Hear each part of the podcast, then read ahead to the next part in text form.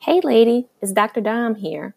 If you like this show and you want to make your own, let me tell you about the free platform Anchor. It's a creation tool that allows you to record and edit your podcast right from your phone or computer. You can add songs from Spotify and create any type of content that you are looking for. Anchor will distribute it all for you so it can be heard on Spotify, Apple Podcasts, and more. Download the free Anchor app or go to anchor.fm to get started. On this week's episode in Her Space, the person experiencing the loss just needs the language to say, I'm experiencing a loss. And so, even though today we are going through and we're saying, this is what ambiguous loss is, a loss is a loss is a loss. And if a person is saying that they've experienced a loss, then just like you pointed out, the key is to offer that person empathy. Today's episode is sure to provide you with motivation, inspiration, or even a fresh perspective. If you have any aha moments or if you feel comforted throughout the episode, lady, please leave us a review and tell us what we're doing right so we can stay on track. Also, we release episodes every Friday, so be sure to subscribe on iTunes and visit herspacepodcast.com and enter your email address to get updates about our live events and all of the new beginnings that we have for this year. Welcome to Her Space, a podcast dedicated to uplifting women like you. We're your hosts, Dr. Dominique Broussard, a college professor and psychologist, and Terri Lomax, a techie and motivational speaker. In a world where black women are often misrepresented and misunderstood, please join us as we initiate authentic conversations on everything from fibroids to fake friends and create a safe space where black women can just be.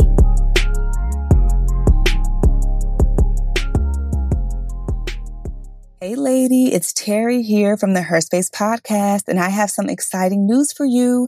I just published my self help book, How to Glow Up as You Grow Up, your go to guide for overcoming obstacles and making lemonade. So, if you've ever experienced loss, childhood trauma, a narcissistic partner, or depression, this book is just for you. If you visit glowupbook.com, again, that's glowupbook.com, you can order your copy today and you will surely be inspired. So I hope that you decide to join me on this journey, and I'll see you soon. Our quote of the day I wanted a perfect ending. Now that I've learned the hard way, some poems don't rhyme and stories don't have a clear beginning, middle, or end. Life is about not knowing, having to change, taking the moment, and making the best of it without knowing what's going to happen next. T, for me, that quote perfectly sums up our topic for today. You know, mm-hmm. discussing ambiguous loss. Um, it's spot on. This is an amazing quote. And you know what it reminds me of as you were reading it? It makes me think about Remember the episode we did? I think it may have been like a year in review. It was the end of 2019. And I talked about this new perspective that I was going to go into the new year with, where instead of thinking about the year as like everything's going to be amazing, I was going to be realistic and know that life is about cycles. Do you remember that conversation?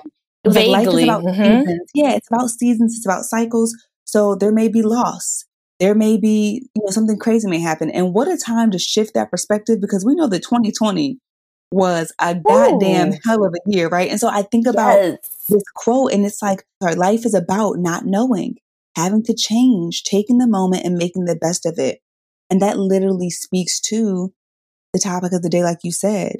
Wow. Is this a new term for you, ambiguous loss or grief? Because this is a new term, although I've experienced it before. So putting a name to it is fairly recent for me. But like you said, the experience of it is not new. So, interestingly enough, the term was first coined by psychologist Dr. Pauline Boss in the 1970s. Oh, wow. Yeah. And so she coined this term ambiguous loss because she was working with military families And we know that sometimes, like, particularly like with PTSD, like a lot of psychological terminology comes from the work that psychologists are doing with our military families. Because just their experiences as a whole shed so much light on psychological functioning in general. Mm-hmm. And so Dr. Boss coined this term to kind of differentiate between those feelings of not having any verification of the death of a loved one or not having any certainty that that person will come back or that they will return the way they left or how a situation used to be.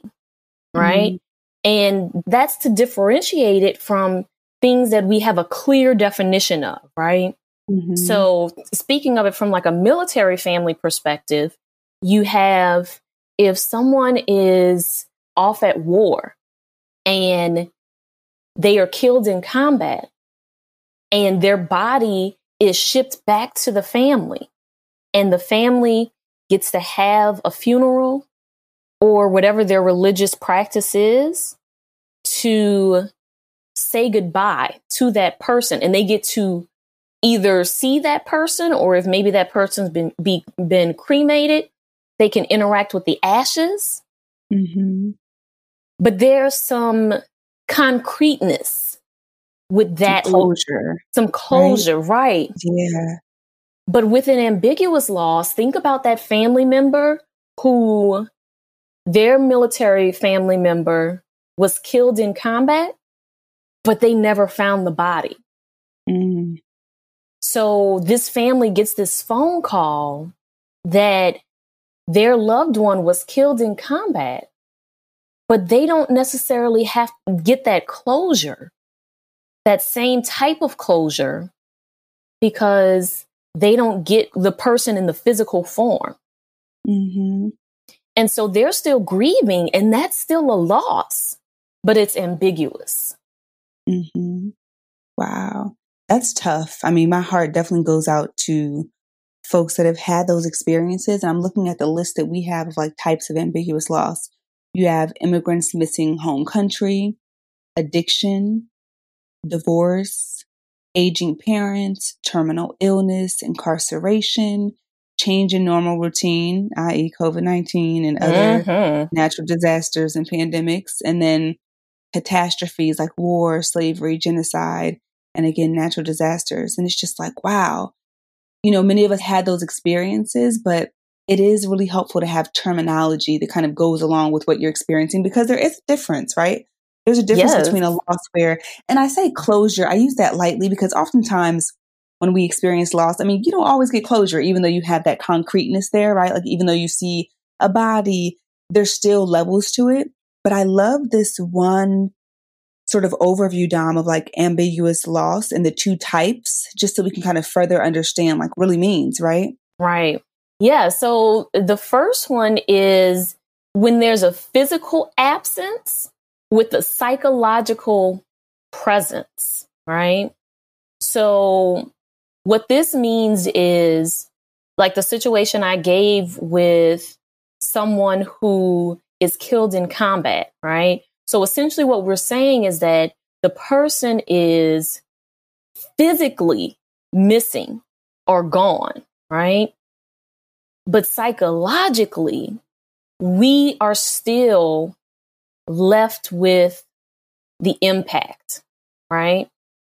There's still this, this psychological presence. So other examples of this type of like physical absence that still has a psychological presence would be terrorism.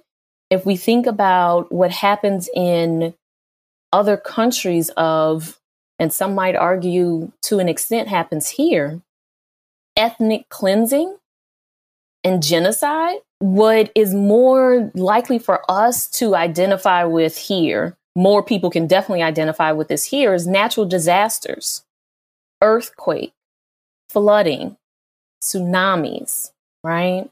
Divorce, adoption, or losing physical contact with a family member or friend due to immigration. Right. And so, what that really kind of looks like, again, is that the person or thing, because if we think about natural disasters, some of it is not necessarily loss of life for people, but it may be loss of their home. And so that person or thing is not physically there, but their presence mm-hmm. is felt psychologically. Exactly. Oof. Yeah, I'm really grateful for this terminology and the research done on this because I think oftentimes when there is no language, it's hard to understand. It's right. hard to have empathy. It's hard to be compassionate towards someone when you just don't get it. And so I love that we have language for this. And this takes us to the second type, which occurs when there is psychological absence with physical presence. And these are all just so tough. My heart, my, my I feel like my heartstrings are just being pulled thinking about these because I know of personal experiences and things that other people experience. And so this second type of ambiguous loss, right?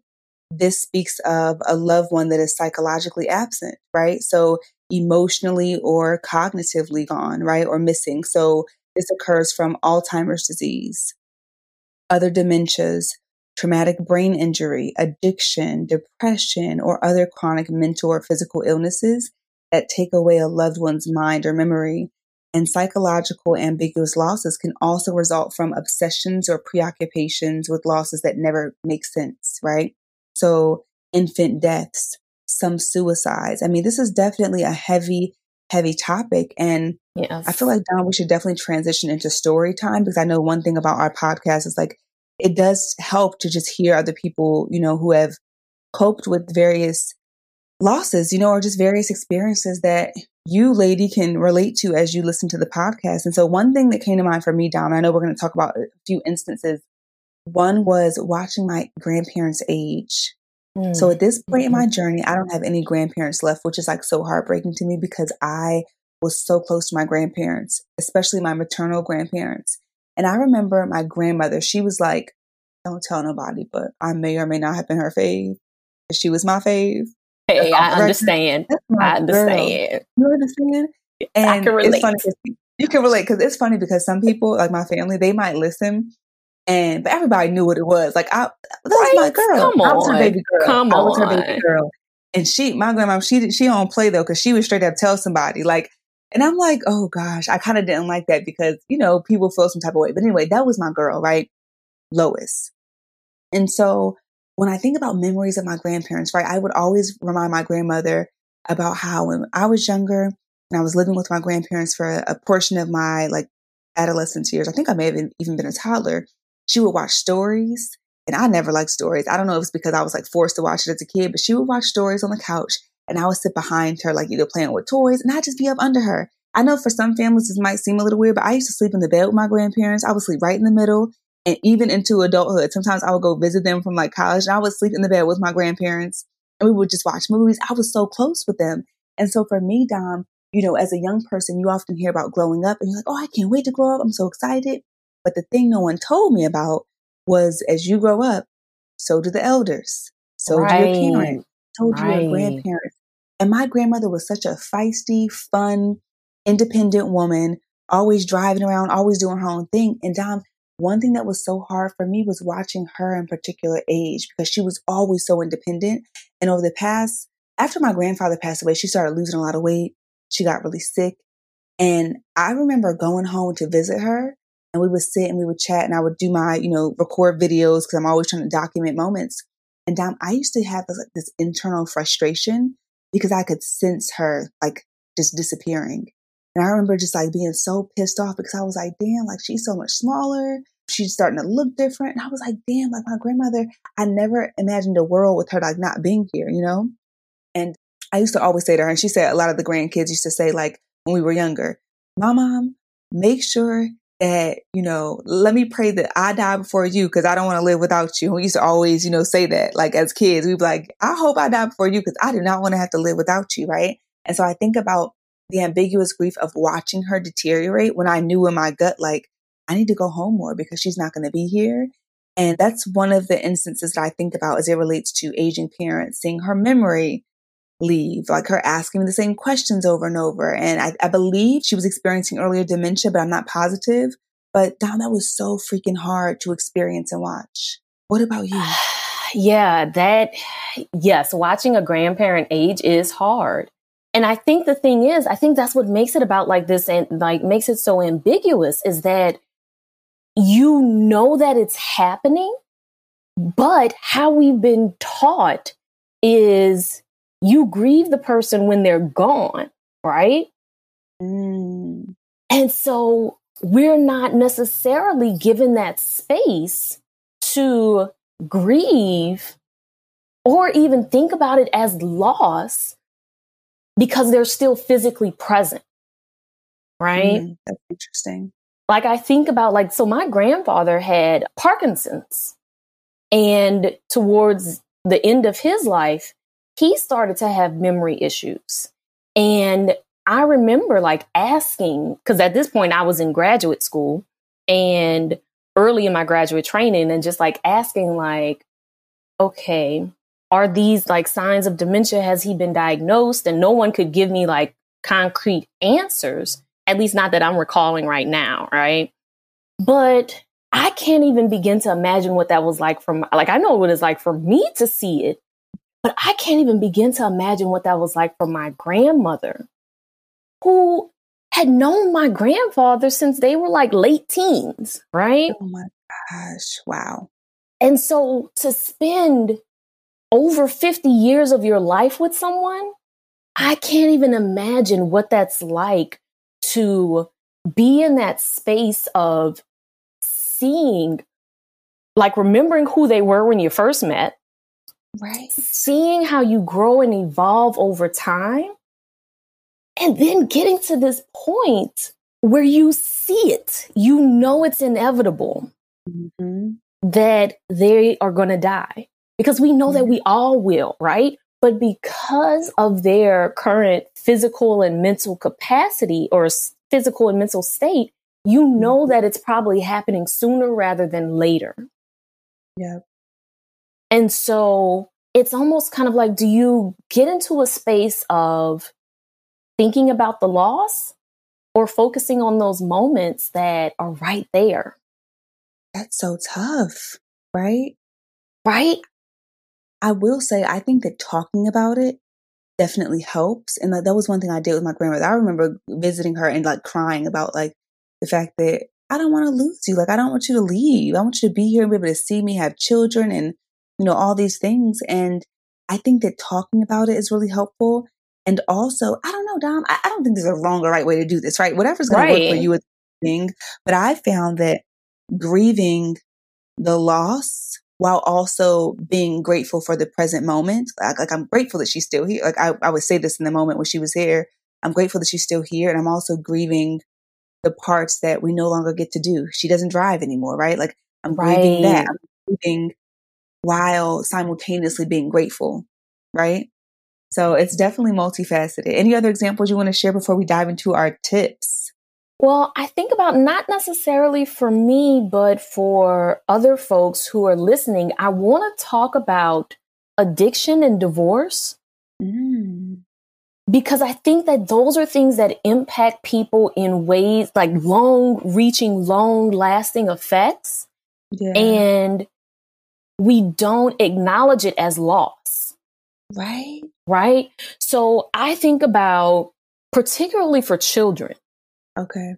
You're in a household and you have a parent, family member, caregiver who has an addiction. And when I say addiction, usually I'm referring to, like, I'm generally referring to like some type of substance, right? Mm-hmm, mm-hmm. Whether it be alcohol or drugs. This person in your life is you're experiencing that type two of ambiguous loss, right? That person psychologically is not there, but they are physically present. You know, just thinking about the negative impact that that has. Mm-hmm.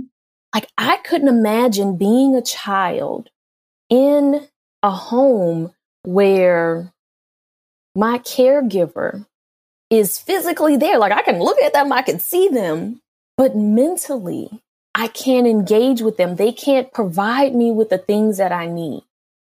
So then I become a parentified child, or maybe I end up in emotionally or psychologically abusive relationships because I haven't seen what it's like to have someone be physically and psychologically present for me.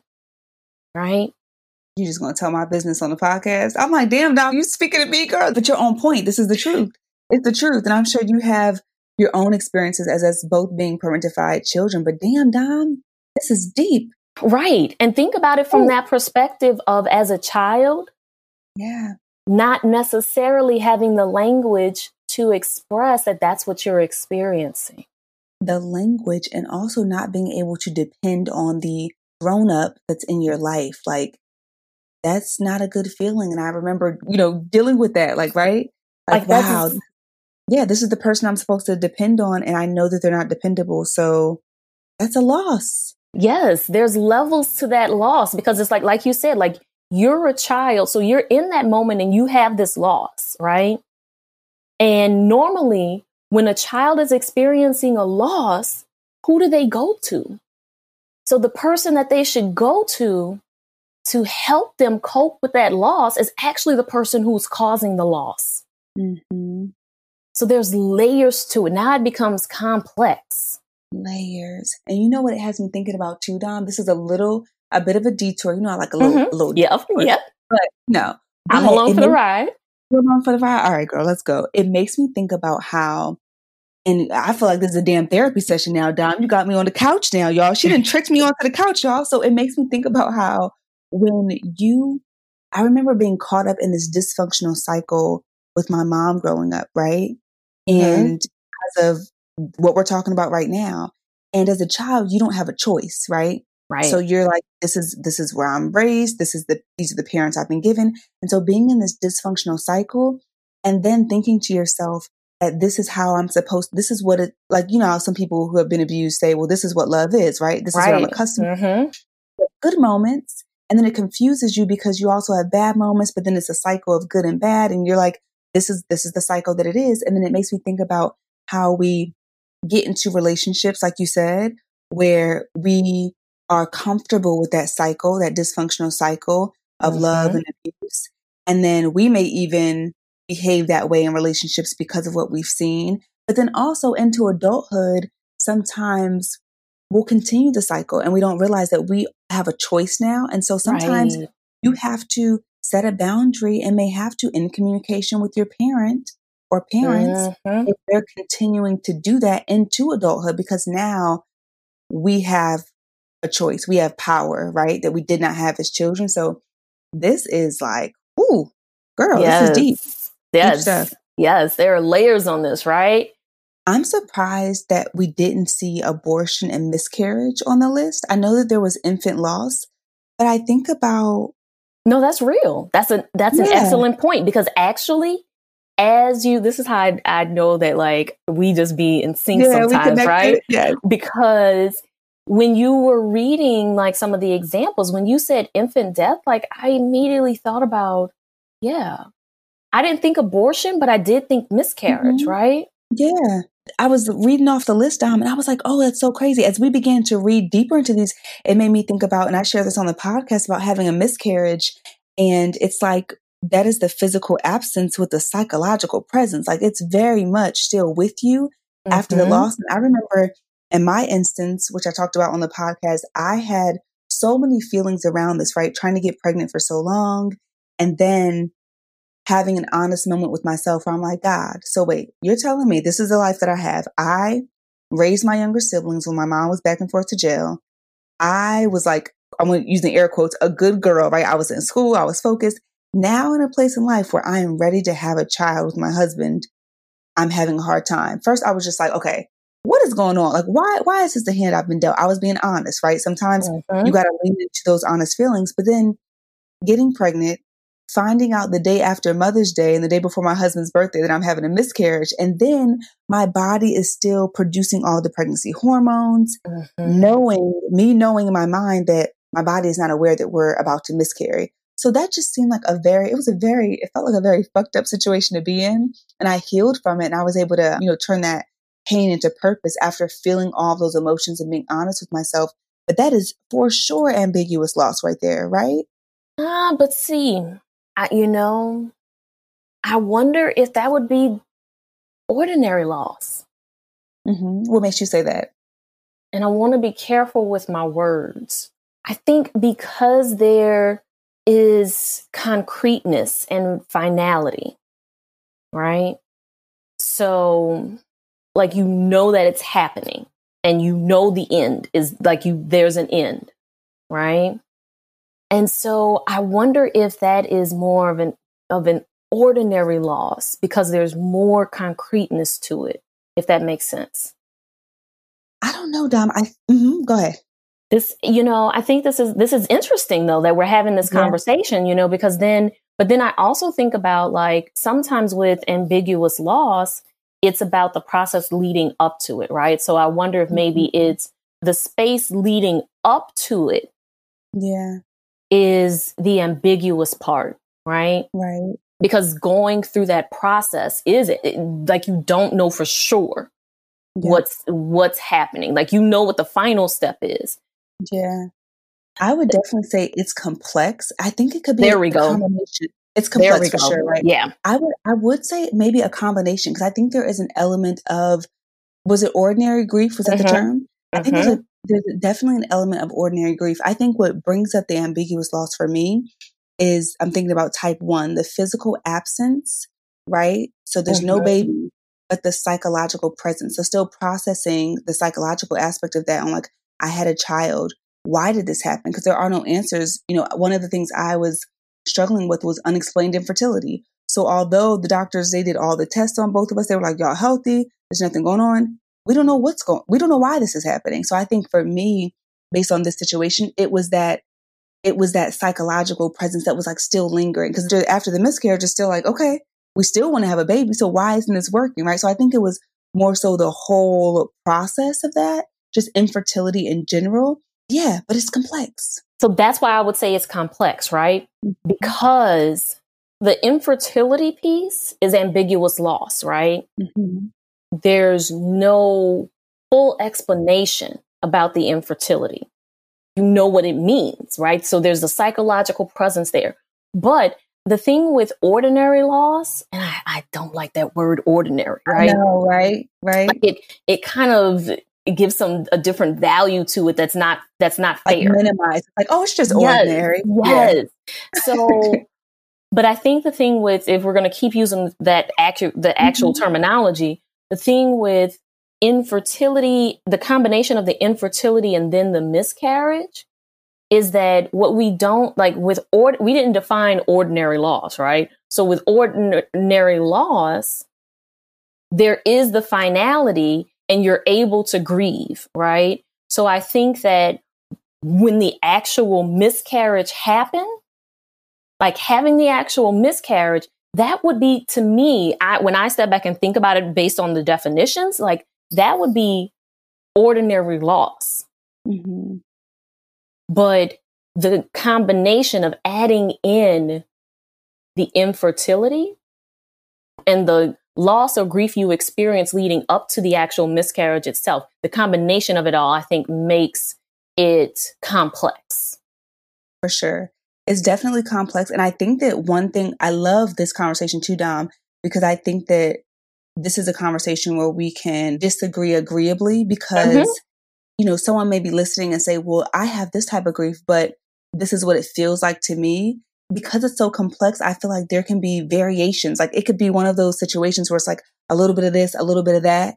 I think the main thing for us to remember is that like it's it's okay to experience these things and to feel the emotions and like yes. go through it. And yes. it's important to have it validated, right? So regardless of like which one you think it might be, like the person that you're with, the per- people that are around you, they should be empathetic, right? They should be compassionate. Right. They should feel you on whatever level it might be. But I think it is powerful to have language so that you can try to figure out how can I cope better with this based on what type of strategies, right, might be associated with each loss, right? I think you summed it up perfectly. And I want to be clear. I hope that I wasn't coming across as empathetic when you and I were conversing about this topic, as you were like explaining your experience. And because I, I want to be clear, that's that was not my intention. But if that was the impact, then I want us to fix it. Well, let me just say, Dom, you've been with me part of this whole infertility journey and you have been extremely supportive, yes. extremely empathetic. And no, this was great. I think this is a good conversation for us to have. And I think mm-hmm. that there are times where one thing I love about our connection, Dom, and what we do on the podcast is that we've had an episode about conflict. This I wouldn't mm-hmm. categorize as conflict. We've had an episode about conflict. And I think that we do a good job of mirroring how you can have a conversation. And even though there may be a differing opinion, like it's okay. Like that, those can live in the same space. So no, I think you were absolutely empathetic. And I love that you shared your perspective and we were able to say, hmm, that's interesting. Get curious. And like, yep. I think I might have a differing opinion here, but at the end of the day, like we're getting the information out and we get to model how to have a good conversation when there is something that comes up where you're like, I don't know if I agree with you on that one, but this is still interesting to hear. And I'm glad to hear your perspective because I mean, I'm sure you've had situations like this, Dom, where you might share your situation or something about yourself and someone else may categorize it differently or believe. Mm-hmm. yes. Go ahead. Yeah. Go ahead. well, no, I wasn't going to share. I wasn't, I didn't have like an immediate example that came up, but I just was thinking about like just, yeah, just having your story minimized is problematic, right? And I think that the biggest message that, and you pointed this out, is that the person experiencing the loss just needs the language to say, I'm experiencing a loss. And so even though today we are going through and we're saying, this is what ambiguous loss is, a loss is a loss is a loss. Yep. And if a person is saying that they've experienced a loss, then just like you pointed out, the key is to offer that person empathy. Yes. And I think because we're having, and lady, I'm so excited that you get to be in on this conversation. I think because we're having this conversation on the podcast and because we're discussing this new term, that someone may listen and say, wait, well, Dom, I don't know. It felt like, you know, she was minimizing, but it's like, no, we're just literally having a conversation about these different experiences. And so I'm glad, I'm grateful for you, Dom, that you were like, wait, let me just make sure, was I being empathetic and make sure that my intent matches the impact? Yeah. But I think if this were like an everyday conversation, like, and again, Dom has been so supportive throughout this whole process with me. But I think if like someone were to come to me in real life and say like, oh, this is the type of situation I'm experiencing, even if I don't agree with it, I'd probably just be like, oh, okay. Sometimes it is important to kind of guide someone to something depending on the relationship, right? Guide them right. to something that might be more suitable. But no, you did a good job, Dom. I think this is spot on. And I'm just glad that we have this space where we can have these conversations. yes, me too. Me too. I like and I, I love how we can authentically flow with it, right? Because as we were prepping for this episode, like we didn't anticipate like diving in in this way, right? Like I'm, I'm nope. sure, lady, as you're listening, sometimes you probably wonder, like, is the show scripted? No, Nah. we, we we have we may generally have an outline of the things that we want to cover, the topics that we want to cover, and the points that we want to make. But the actual conversation itself always flows naturally. Like when you're listening, you're getting that in the moment dialogue that we're having about the topic. That's right. So, T, are you ready for us to dive into those tips on how to navigate and understand ambiguous loss. I am. I'm excited. Let's do it, Dom. I think you should take the first one. What do you think? Yeah. Okay. So okay. the the first one is utilizing both and thinking. So what that means is going the opposite of the black and white either or perspective, right? So saying, okay, I can, going back to the example about like our grandparents, I can grieve that my grandparent is aging, right? I can mourn that I am potentially losing a grandparent and appreciate them while they're still here, right? I don't have to choose one or the other. I can have both. And not beat yourself up when you have those feelings. I feel like sometimes, Dom, you know, in the moment, many of us, we might be like, damn, well, they are still here, so I should be grateful for that. It's like, yeah, you could do both, okay? Like right. you can do both at the same damn time. It is okay. Yes. The second is set aside time to not think about the loss. I think that's an interesting one. And I think sometimes that's helpful to just like set time aside. And sometimes the way I look at it, what I like to say is like, I'll write down whatever loss or situation I'm dealing with and I'll sort of like put it on the shelf. And I'm like, okay, we know we're going to come, we're going to come back to this because it's still very much prevalent. I'm still thinking about it, but for the time being, let me do something that brings me joy. Like during, right. you know, this time, I purchased a coloring book. And so I'm like, literally, I have sat down like a little kid and I've been coloring and it's been so therapeutic. It's been so fun. I'm still trying Good. to color in the line. Oh, yeah. I also got a yo yo and some silly Ooh. putty. I'm trying to get into with my inner child. And I feel like those are like just doing something that makes you happy in the midst of that and like knowing that, okay, I'll, I'll give myself space to come back to this. But right now, I'm just going to do this other thing. Right. Yes. Yes. Just giving yourself that space and being okay with it. The next tip is to reassign family roles. And I think that you can look at that in multiple different types of ambiguous loss that someone might experience, right? So if we think about divorce, so parents are no longer living in the same household. So then what that means is things that one parent used to do, they're no longer in the house to do. So let's figure out, let's have a conversation and figure out who's going to take on those tasks now, right? Or, you know, we think about the aging grandparent. Okay, so the things that this grandparent used to do, who's going to take that on? Or maybe you're the person who has been the caregiver for this for this aging parent or grandparent and you are needing more space to grieve. So then some of the things that you're doing may need to be assigned to other family members to allow you that space to grieve. I love that, Dom. And that takes us to our next one, which is family therapy slash interactions. And I was trying to think of, you know how they say a family that prays together stays together? I was trying to think of a real cool like slogan for this one. But the only thing that came to mind for me was a, a family that heals together, chills together. That was it. That's all that came up. But I'm basically saying like if you you know, have these conversations with your family, I think it could be really healing for everyone involved, you know, because there's so many emotions that come up. And if we deal with it, of course, it depends on what type of family you have. Because I know there are some interesting folks in my family where I'm like, I ain't, we don't need to do none of that because you just, right. you too much. You know what I mean? Right. But folks that are willing and able to participate in something that's productive like this, it could be really healing for everyone because many of us may be feeling the same emotions, right? And even if we're not, we can still hold space to have those conversations. So, family therapy and interactions. Yes. And then that brings us to our final tip, which is engaging with your community or group therapy or group interactions, right? So, that may mean looking for a support group. And I know that a lot of hospitals now offer various support groups for caregivers of aging parents, people with uh, varying types of mental illness, people with cancer, people with varying types of terminal illness.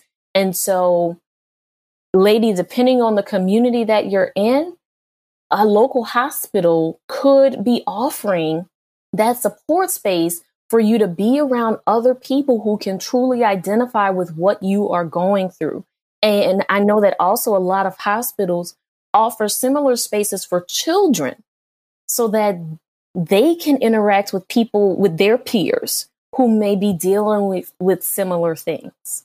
I love it. So, should we do a circle back around? Yes, ma'am.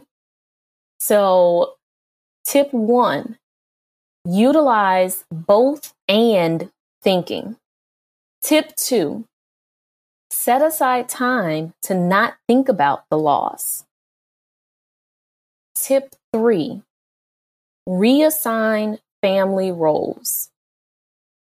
Tip four engage in family therapy or family interactions. And tip five engage in community or group therapy and interactions. Hey, lady, it's Dr. Dom here from the Her Space podcast. Do you have a burning question you're dying to get feedback on? Do you want an unbiased perspective on a situation you're facing? If so, visit herspacepodcast.com and click Ask Dr. Dom under the Start Here option. Every Tuesday, I'll choose a few questions and answer them at random. Thanks for joining us today in Her Space. Please note that our show may contain conversations about self help, advice, self empowerment, and mental health, but it is by no means meant to be a substitute for an ongoing formal relationship with a trained mental health provider. If you or someone you know is in need of mental health care, please visit the Therapy for Black Girls directory, Psychology Today, or contact your insurance provider.